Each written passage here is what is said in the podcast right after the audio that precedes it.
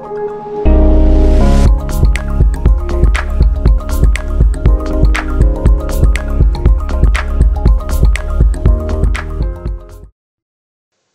家好，欢迎回到搭讪日常，我是日常。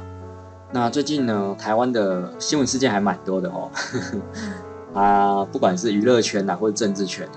其实现在搭讪来说呢，还是比较不容易的，因为我们还是笼罩在疫情的一个状况之下，所以呢，大家都会戴口罩。那实际上，在我以前的经验来说，戴口罩其实就是有所隐藏。那会让人家觉得呢，你不够有自信，或者是说下意识会觉得你这个人想要干嘛干嘛之类的。尤其是在疫情初期，大家刚戴口罩的时候，搭讪真的是自爱难行，真的是难度立马提高很多。那一直到了中期之后呢，就稍微下降一点了，因为戴口罩已经变成大家的日常，然后也变成日常日常，所以大家就可以比较接受戴口罩的一个社交方式，而且。疫情的一个政策松绑，大家对人与人之间距离的交谈好像比较麻痹了，不像疫情刚开始的时候这么的畏惧。现在呢，已经是非常松绑，也可以说是麻痹了啦。那所以现在搭讪呢，戴口罩呢，其实呢，大家都习以为常，已经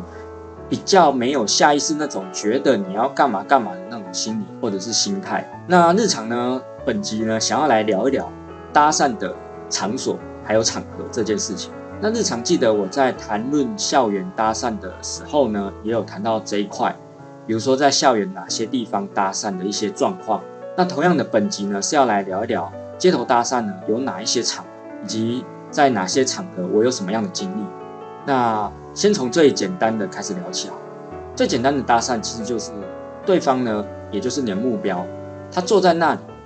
有你的观察呢，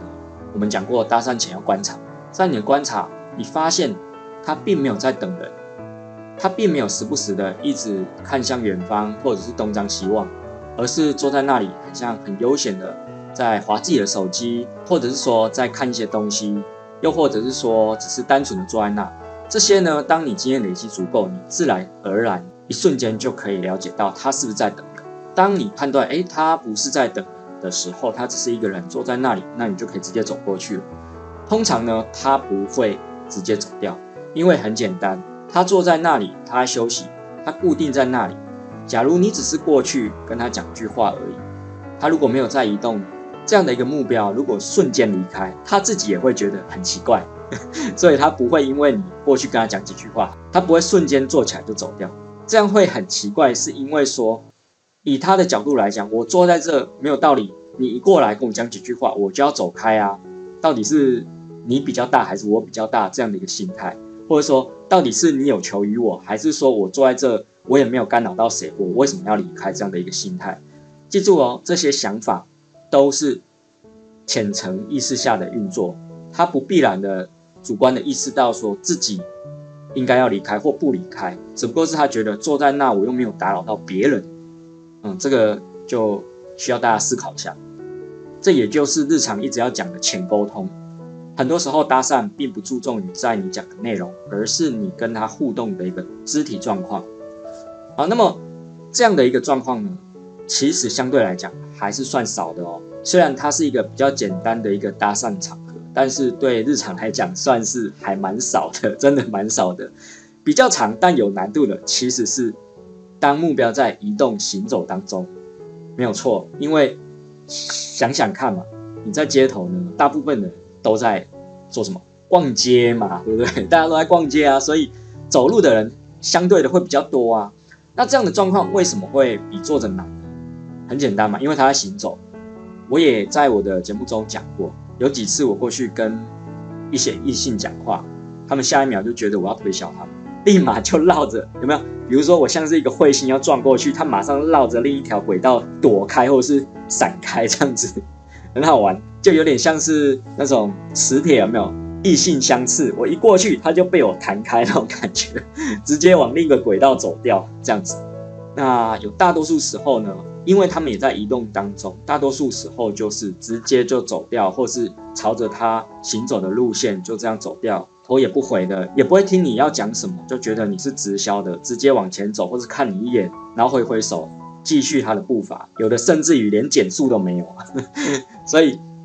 这个状况其实是最长的。再加上我们自己在搭讪的时候呢，也都会在行走当中啊，你总是会很少待在一个定点观察。那其实这个我有稍微去思考过，因为到底是定点站着观察会比较多，你想要搭讪的目标，还是说你在行走当中呢？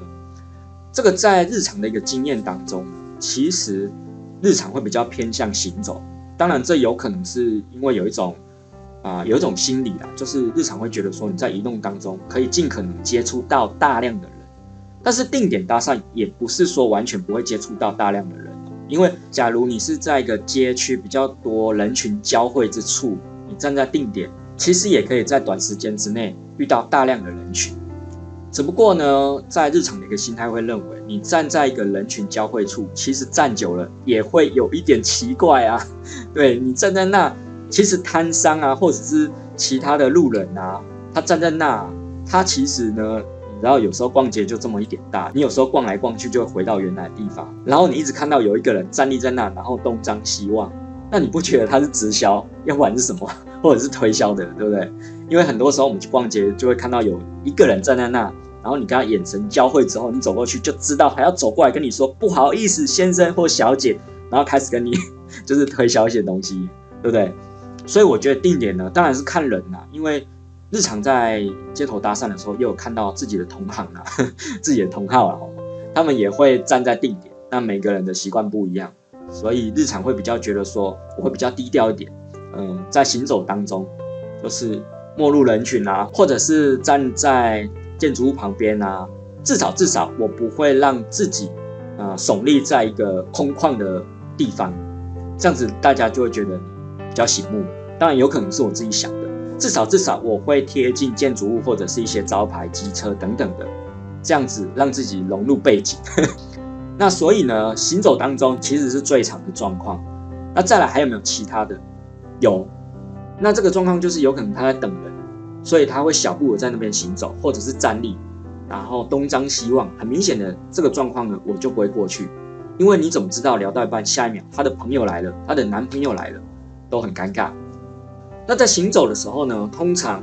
日常在搭讪的时候呢，以前从书里面学到了是要从对方背后绕到前面四十五度角切入，然后开场。我觉得这个还蛮蛮经典的。有时候我在跟搭讪的好友在谈论这方面的资讯的时候，后来我们一致认为，其实呃也没有一定啦，因为真的是看对方当下的一个状态。他有可能，如果心情不好，你怎么切？你六十度角，你四十五度角，你九十度角，你三百六十度角都很难切啊。所以说，这个真的是没有一定啊。但是很奇怪的，在做过多次搭讪之后呢，确实从后面绕到前方，成功率会高一点。这个没有没有其他理由。呃，大概是因为日常有试过，如果对方迎面走过来，我就直接过去搭讪了。其实对方呢，第一个他可能在。接近你的时候，早就感觉到你存在了。第二个，你这样直接非常的在他面前跟他做这件事情，有些书籍里面会说，在女生的心理状态会觉得你太随便，你可能是一个呃到处搭讪人的人，又或者是你有所企图这样子。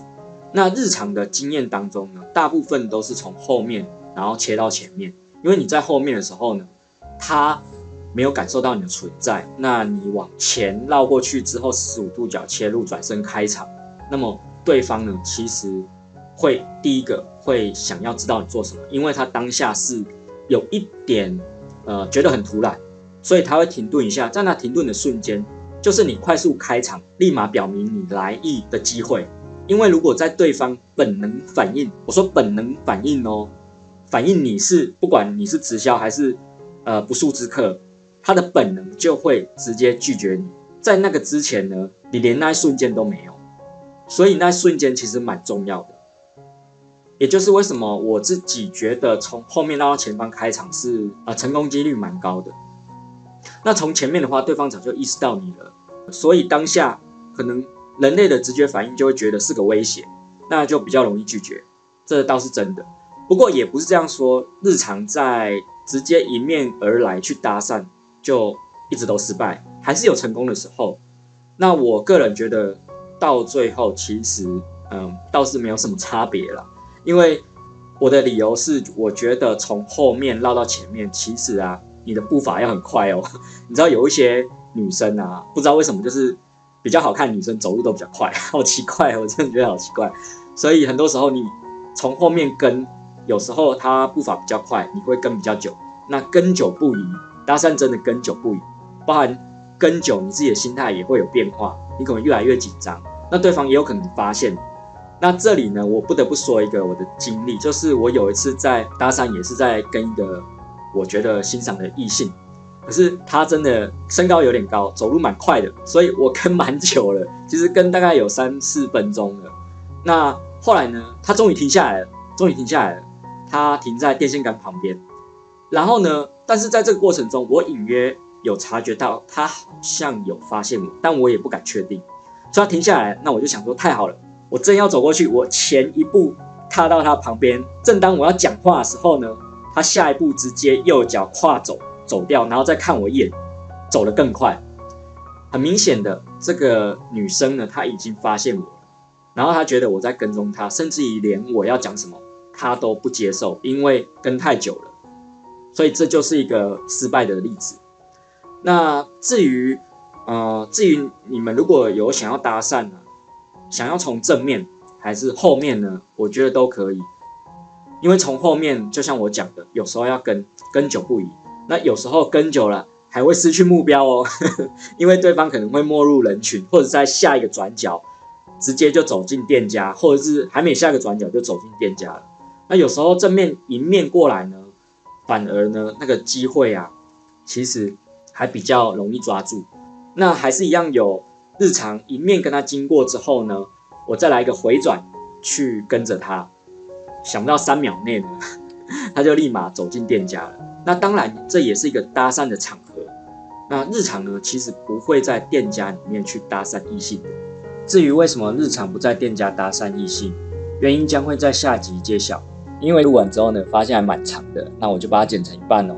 那下集的话，我会再分享关于其他场合搭讪的一些状况，还有对方的可能的心理状态，或者是说我们该注意哪些事项。好，那么一样，如果喜欢我的频道的话，别忘了订阅哦。那我们下回见喽，拜拜。